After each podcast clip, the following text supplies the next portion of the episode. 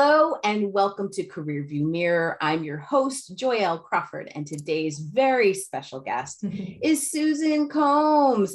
She's actually returning to the Career View Mirror uh, stage or arena. Um, she was one of my first guests on Career View Mirror back in 2016. Yes, this was before I had everything on all of the podcasting platforms. I was just throwing these things on YouTube. So I am so excited to have Susan back with us. Uh, she's the youngest national president of Women in Insurance and Financial Services in over 80 year history of the organization. She's one of the coveted 40 under 40 by Advisor Today for 2015 and one of the women of influence by New York Business Journal for 2016. She's also a Mizzou Tiger, a half mm. marathoner, a public speaker, expert witness, and active sports enthusiast. Mm-hmm. She's also a superhero of sorts as she battles against the labyrinth of pitfalls and particularities of insurance that dot the US business landscape. In fact, she is also known on Twitter as the insurance vixen. she consults with companies all over the world to help them understand the importance of networking, mentorship, and gender balance. And she's guaranteed to make you laugh. And here's a piece that was not online, what needs to be is that she is also the bestseller. I'm so excited for you. She's the best-selling author of Pancakes for Roger, a mentorship guide for slaying dragons, which is a series of quick, straightforward snapshots delivered with no fluff and a whole lot of a heart. And she's offering lessons from her father, Roger, and others so that you can learn on them too as you slay your own dragons. Oh, excuse me, lean on them. Correction, lean on them as you slay your own dragons. Welcome, welcome, welcome, Susan. Thank you so much, Joyelle. I appreciate it.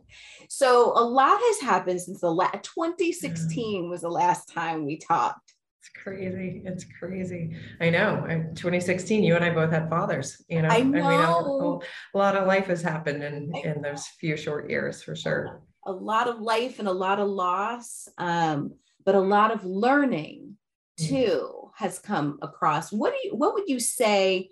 Has been one of the biggest lessons that you've learned um, through the last time, through the years? I know this, we only have a couple minutes, but like, mm-hmm. what do you think was one of the biggest lessons that you've learned um, uh, through these past years? You know, I mean, the book came out a few months ago, and I think that uh, I, I, learned a lot through that process. I mean, I know you have your, your book as well, and you could probably echo that as well. But um, you know, I think for me, probably the the biggest lesson is I'm I'm quicker to say no to things.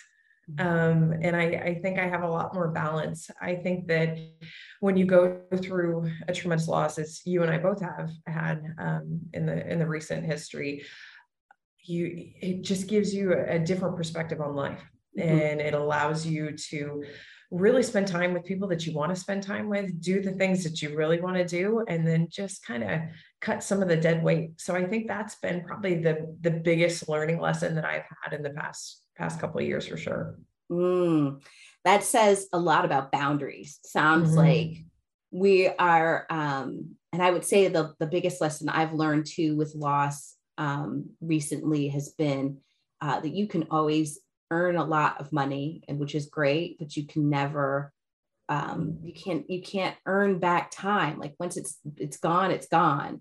So um, you can never get that back. And it's been so important to um, say no you know and no learning that no is a complete sentence. Mm-hmm. and um, and really listening to my body has been a big lesson i've learned mm-hmm. too um, both of you and I have experienced COVID. I most recently am getting over another bout of COVID. Um, yeah, I did too. I just had the second time about a month ago. Yeah. Congratulations, me too. and COVID has been hanging on like a bad house guest in my body. It's just really challenging to get enough energy to kind of get through the day. Have you um have you learned any like tips or techniques in kind of just showing up um, with these types of physical and emotional setbacks? I mean, I was always a shower upper. I mean, that was probably to my detriment, I would say. Um, you know, I think that a lot of times we had definitely roles within our families, and um, you know, my my father passed in 2018, and I really stepped into a lot of his his roles um, because we just had a similar thought process. So I think when it came to that, I mean, it's I've really had to take care of myself. Mm-hmm. And I've almost had to kind of educate my my family a little bit with remembering to ask me how I'm doing. I think a lot of times when you tend to be the fixer of the family or you're the one that just has it all together, people just think you have kind of a cake, you know, cake life and mm-hmm. they don't realize that hey, there's a reason that I have a cake life because i work tremendously hard on on what I have and I work on my well-being as well is very important to me. Mm-hmm. So I think kind of retraining my family a little bit because now I've noticed just recently that my brother will text me and be like, "Hey, how are you doing? I know you've been on the road a lot. Are you are you good? Do you need anything? Is there are you good? You know." So it's it's been, and I'm the youngest sister, uh, so they, they, tend to forget me. no, the baby so, always gets forgotten, right? Nobody puts baby in the corner, though. You know. yeah so but that's been i think that the one of the things that i've i've retrained myself and i've retrained my family and then i've also like i you know, I speak up for myself. And I've, I mean, I've always been pretty plain spoken. You've known me for a very, very long time. I mean, God, going on 20 years. Um, but it's, uh, it was very important, especially when I was caring for my father when he was, when he was dying. Um, I had to fill up my own cup first. And so I would start my day by working out because I, I found that if I had to give everything away for the rest of the day at least i started with a little bit of surplus for me yeah. so that was something that i really um, you know i've always been very committed i'm very structured i'm very regimented i'm very routine um, and so that actually ended up helping me when i was caring for my dad but then also just kind of continued and just reminded me that sometimes like you said you have to listen to your body you have to say no to things and sometimes you just yeah you have to stay in bed and that's okay too so well, you haven't been staying in bed very often. you've been flying all over the country. Um, speaking um, are you speaking about your book? Are you speaking on insurance or both? Like what are you speaking about? What, you, what messages are you sharing with the world i mean a little bit of both but for the most part it's been i've been getting a um, I'm, I'm well known in my industry. I mean i was the first female broker of the year. Um, that's happened since our last conversation. So i was the first female broker of the year by BenefitsPRO. And um, so I do have a lot of um, connections on that industry. So I've been getting brought in a lot on keynote speaking to talk about the book and mentorship and share some of the life lessons. And it's been a lot of fun. It really, really has.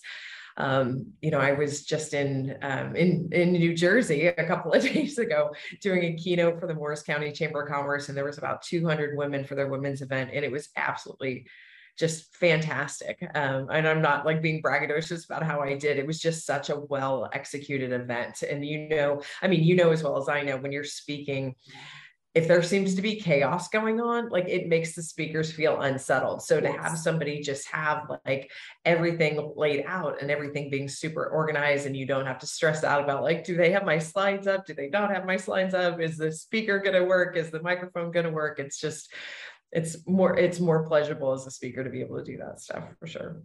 You know uh, and i i love how you said that when it's chaos you can feel it. You do you pick up the energy and it's not like as a keynote speaker or presenter that you need to be a diva like you need to have like complete silence and green m&ms and all of that stuff. I mean maybe you do ask for that I but it is so true how much energy you can pick up and if it's not positive energy it just throws the whole performance off Absolutely. completely. But yes that's fantastic that you were able to have like just a nice calm experience um, to really just focus on the message.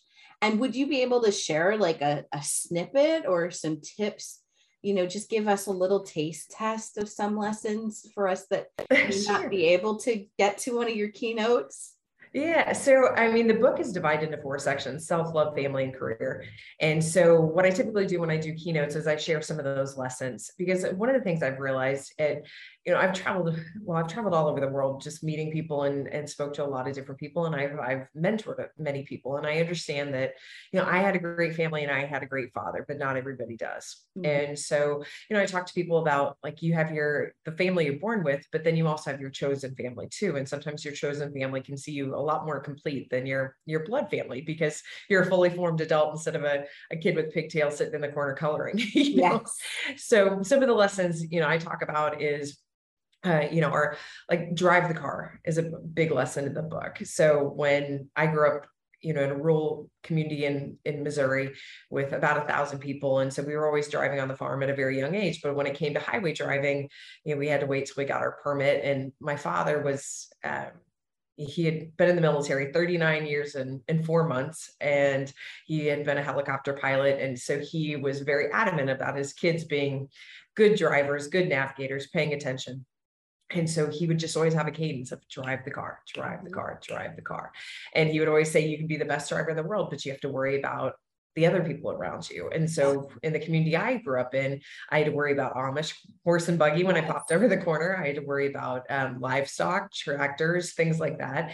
And so you, you just have to anticipate. So you would literally grab the wheel and jerk it and make us go off the road. And he'd say, drive the car, drive the car. And so we had to remember to just not get crazy, to not get derailed just stop focus on what needs to be done and and handle the situation so that ended up almost becoming a metaphor for my life so anytime mm. i have to tackle a huge task sometimes there's 20 steps in a in the process and you can sit there and you can be a little bit paralyzed because you're just stressed out about that but everything starts with step one so take step one accomplish that then go on to step two um, and I really brought that into play even when I was caring for my father.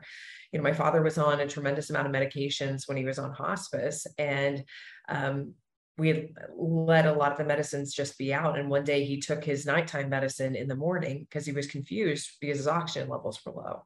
So that ended up being uh, the drive the car moment was we put all the medicines away. We left out only the dosage that he could have. And then we didn't have to worry about, um, you know, the repercussions later. So, you know, things like that, they're just really quick anecdotes. I mean, it's, it's written in vignette style. So you can literally, maybe a chapter might be a paragraph or two. I think the longest chapter maybe is 10 pages. So I always tell people if you're reading start to finish is about three and a half hours, but it's super easy to just pick up and put down. And, you know, like my uncle Joe said to my mom when my brother Matt was born, you know, take what you want, throw out the rest. I mean, not every single, you know, lesson's going to resonate with people, but, um, but it's kind of good to kind of file away and then pull it out when you need to. I think that's fantastic. And I love that metaphor of driving the car. And that could be it totally can be applied to everything life and career. Mm-hmm. um, and you know people are experiencing setbacks and and uh, having to recalculate their route uh, in this mm-hmm. in this work world that we are living in you know? Um, but i love that mantra of driving the car that lesson that that theme that that goes throughout the book. Oh thank you for sharing that little nugget because i know that you know we're not in that industry. I mean, maybe some of my listeners are in the insurance industry and you're going to be blessed with being in front of um, it, being able to see Susan in front of you. Um, but no, I'm so excited that you were able to share that vignette. And the book is on sale at all fine bookstores. I'm going to put the link in the comments so that you can make sure you can access that as well as information on how you can get to learn more about Susan's um, Susan's firm that she's created. oh my god, how old how old is Combs and Company? Ah, 2005, so 17 years. Yeah. Ooh, 17, 17 years. years. I know. I was 26 when I started it, so you can do the math. I'm 43. wow. That is exciting. How does it feel to have a business for 17 years?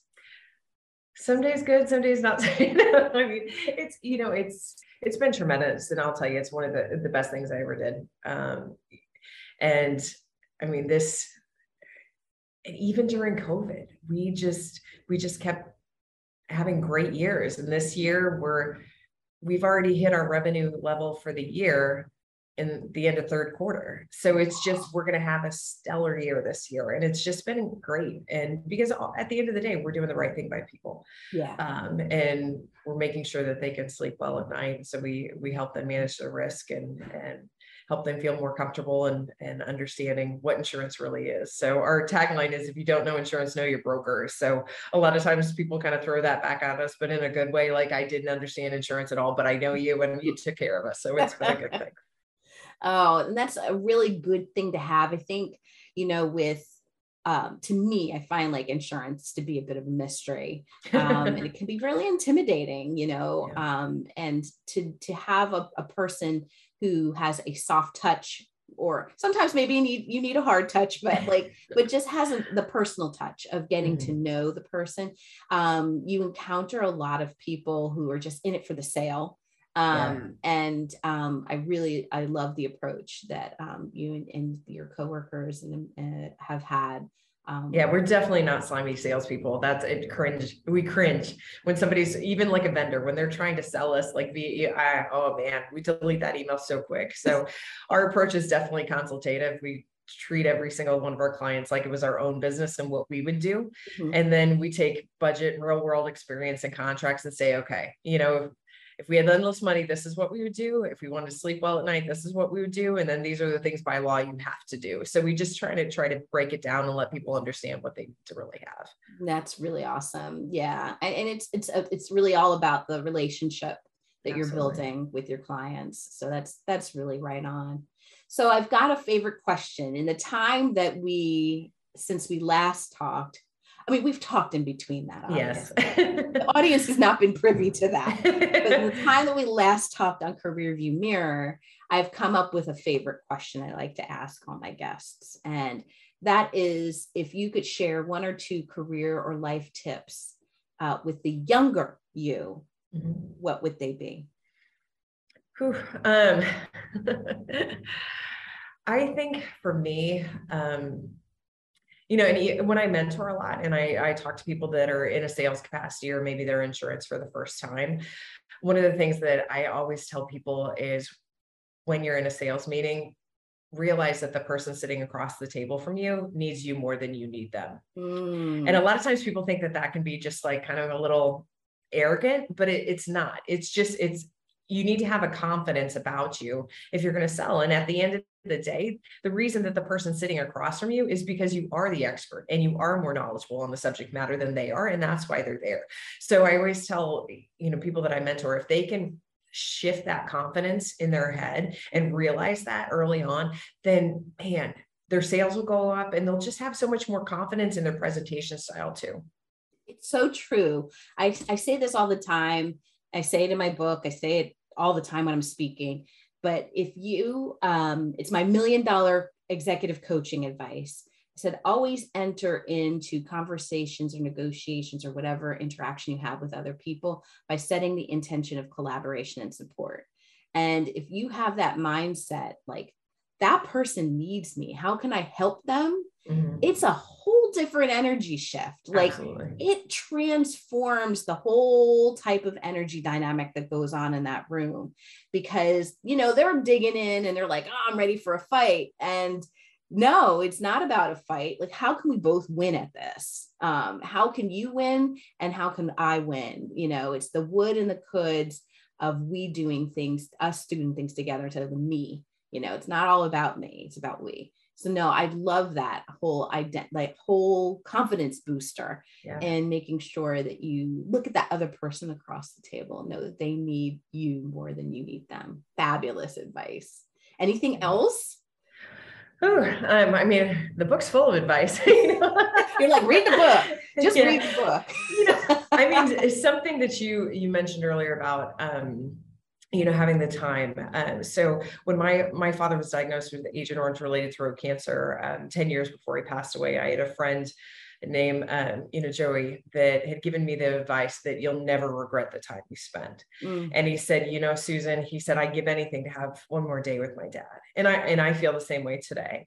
And so he gave me that advice when i mean my my company was just a, a few, like a, I think it was less than two years old, mm. and I was so stressed out about showing up for my family um, and helping take care of my dad when he was first diagnosed because he had a pretty major surgery. Mm-hmm. And when he told me that, he said, Susan, he said, everybody says they want to have more time. They never say, I want to have less time with that person. Right. So I really took that advice to heart. And I'm so glad I did because I really, you know, I really feel like it made a lot of difference because I know for the, the last 10 years of my father's life, I showed up on a consistent basis. And I know I was a good daughter. And I'll tell you that mm. having, um, to say that I have no regrets with my my relationship with my father is such a great place to be um, because I, I, have a lot of friends that have strained relationship with their family and if something would happen to one with uh, one of them they would just have so much regret yes and i'm just glad that i that i can honestly you know sit here today and say that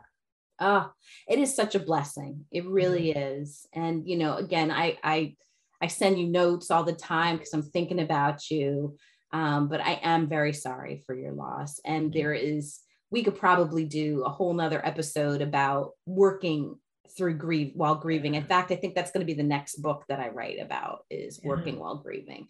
Um, because it's just a it's something that I don't think there's anything out there. There's no resources for it. We just well, you don't learn it in school. You learn it when you go through it. I yeah. mean, and I actually said that in my my talk, um, you know, in Jersey. I said, you know, I said there's not a class that prepares you for loss or how to handle it, and everybody's different. And I think that's what makes it so tremendously hard. You know, I I'm wired a lot like my dad was. That if you're having a bad day, you move a muscle, change a thought. You get off your ass and you go out and do something. Mm-hmm. And um, you know, my mother and and my brothers are more they more internalize things. Right. And so they can really get in a funk and get stuck. And I'm just not wired that way. Right. And so, which can kind of lead to some conflicts because I just I just don't know how to process things how they process them. Right. So then it's it's educating yourself that okay then who can help them. Right. So my brother Matt knows that my mom's having a bad day or she's really kind of gotten depressed um, you know we just came up my parents would have had their 50th wedding anniversary on september 30th and you know my mom was really struggling around that date and i just i i'm just not the right person but my brother matt is. And because he understands it he can mm-hmm. help. And so i think that with one thing with grief i mean you find the support where you need the support. You find the people. I mean, we've talked about the Dead Dads Club. I mean, it's a club that you never want to join, mm-hmm. that nobody tells you about until right. you're a member of it, and then and then you get it. You truly get it. So I think it's you know people talk about being sympathetic and empathetic, and I I just think that significant loss is something that you really can't empathize with unless you've actually been through it. Absolutely, a hundred percent. Um, And and you know sending the sympathies is is is enough or maybe not answering you know sometimes the email won't get answered or the text won't get you know but it's okay i think there's acceptance in the loss but then there's also self-acceptance that that occurs as you're going and grieving through the loss um, and well, and I think you get it more. I mean, because I mean, you were one of the the first people that reached out to me privately. And I mean, I think within 24 hours. Yeah. And you were an example to me of how I should be when other people go through a loss. So I thank you for that. And um, sorry, I'm a little choked up, but um, you know, it's it's one of those things that I think that when somebody puts something on Facebook, you can see a lot of people doing the platitudes and all the comments and things like that that really doesn't help people. No, it, it's just really the one on one, and it's checking on people two months, three months, six yes. months after, because people just go on with their lives and they forget that part of your life is gone. Yeah, the season doesn't just doesn't run that one month, the four weeks after the loss. Mm-hmm. It's the after the four weeks or the anniversaries, and and and I know this is weird and obsessive of me, but I actually document when friends of mine lose their parents, mm-hmm. not out of morbidity, but just to support because I want to just check in on them. Yeah, and anniversaries are hard. And, you know, it's just, it's just the thing that I like to do because I want to attend and service other people and kind of like what I would want from yeah. somebody as you're, you know, grieving a loss of someone. Yeah. So. Well, and I think too, it's just like, you know, I talk about this and sometimes, you know, where it's just, I feel like sometimes you feel like you have you have information and you don't know if you should share it. Mm-hmm. And so I think that um, you know, I had a woman that that came to my talk and she came up to me afterwards in Jersey and she had she's coming up on a year of losing her husband. And you know, so she was actually texting me all weekend and I was able to kind of give her some support and mm-hmm. just some social yes. connection. Yes. And but I struggled with saying second year's harder because because everybody's different, but it just seems to be a consistent thing. The first year, you're so numb. Yeah, you just and you just don't emotions. You're just you can't even quite figure. And for me, I threw myself into so much of the work because, you know, my father was buried at Arlington, and so I was dealing with the Department of Defense, the VA, Arlington.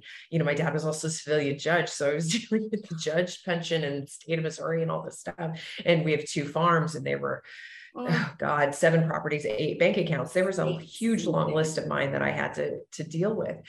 And, but the second year, I think it's like, oh crap, this is the new normal. Yeah. And so the second, I think, was harder for me. And then when you get to the third one, I think that's when you can start finding the joy. Yeah. And start finding, um, the little things. You know, I have two nieces, one that's five and one that's two, and they're incredible.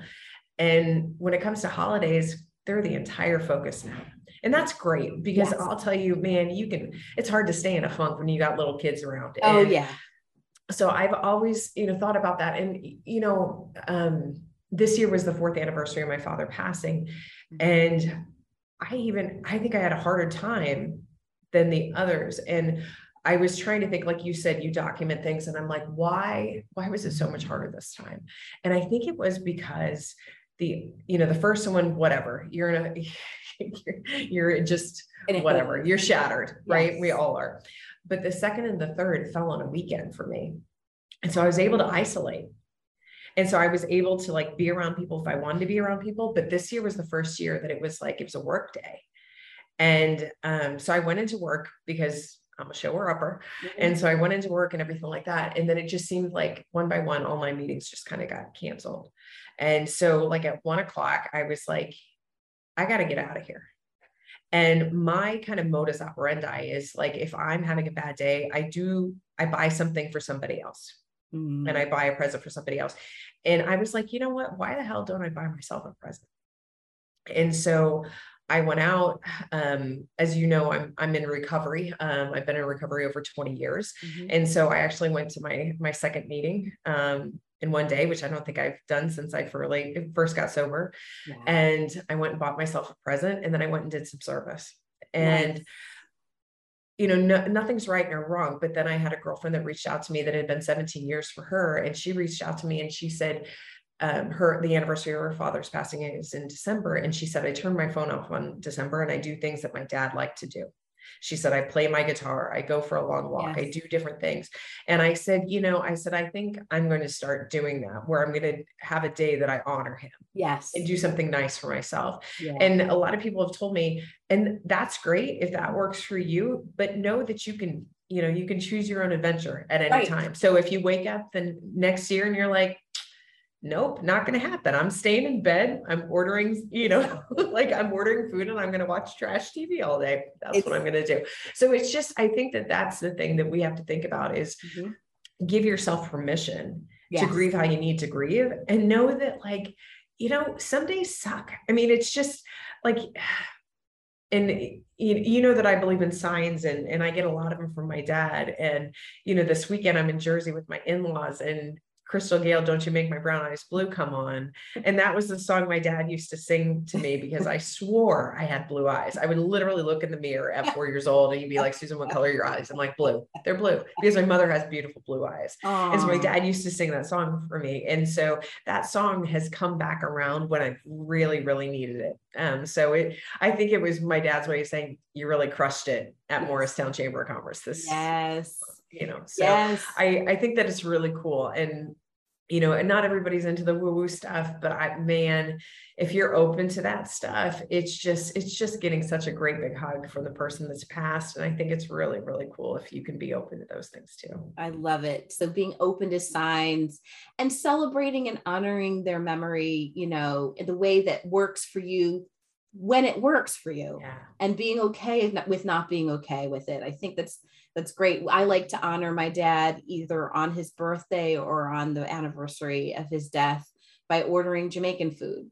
you Ah, know, love like because he loves Jamaican food and it just makes me remember him even more. And um And maybe some year you'll go to Jamaica. and maybe yes i'll go back to jamaica and get my Yeah. groove back again Yeah. um i went in 2006 i haven't been back Yeah. but i'm thinking about you know taking his ashes you know some of his ashes there and give bringing him home you know so Well, and I just also have pancakes all the time. Like if I, I feel it, I, you know, because, um, you know, part of the proceeds of the book actually go to the Veterans Clinic at the University of Missouri School of Law that provide free legal services for um, veterans and their families navigating the VA claims and appeals process. mhm. And so the month of February, we do a big fundraiser for every pancake loving picture we get with a hashtag. And that's been, man, that just fills my soul so much.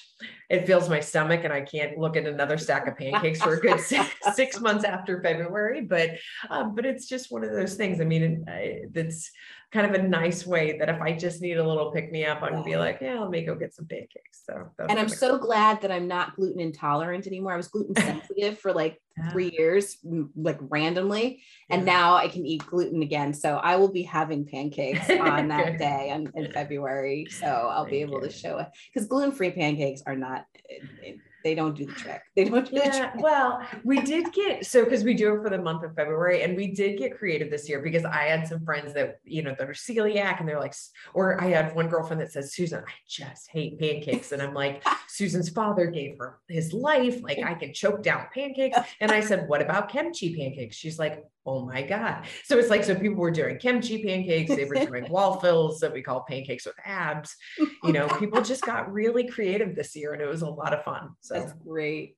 Oh, well, it has been an honor and a treat always to have you on the Thank you. show as my second, you know, my second official guest of Career View Mirror and returning and sharing and just pouring into us.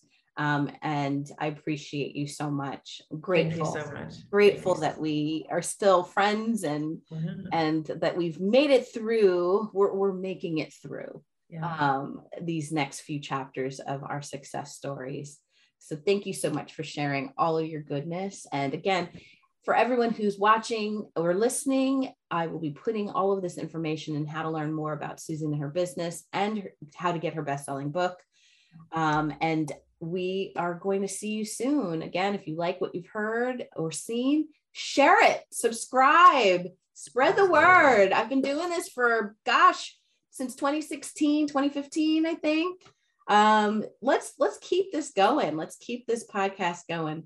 Thank you for listening and be well, everyone.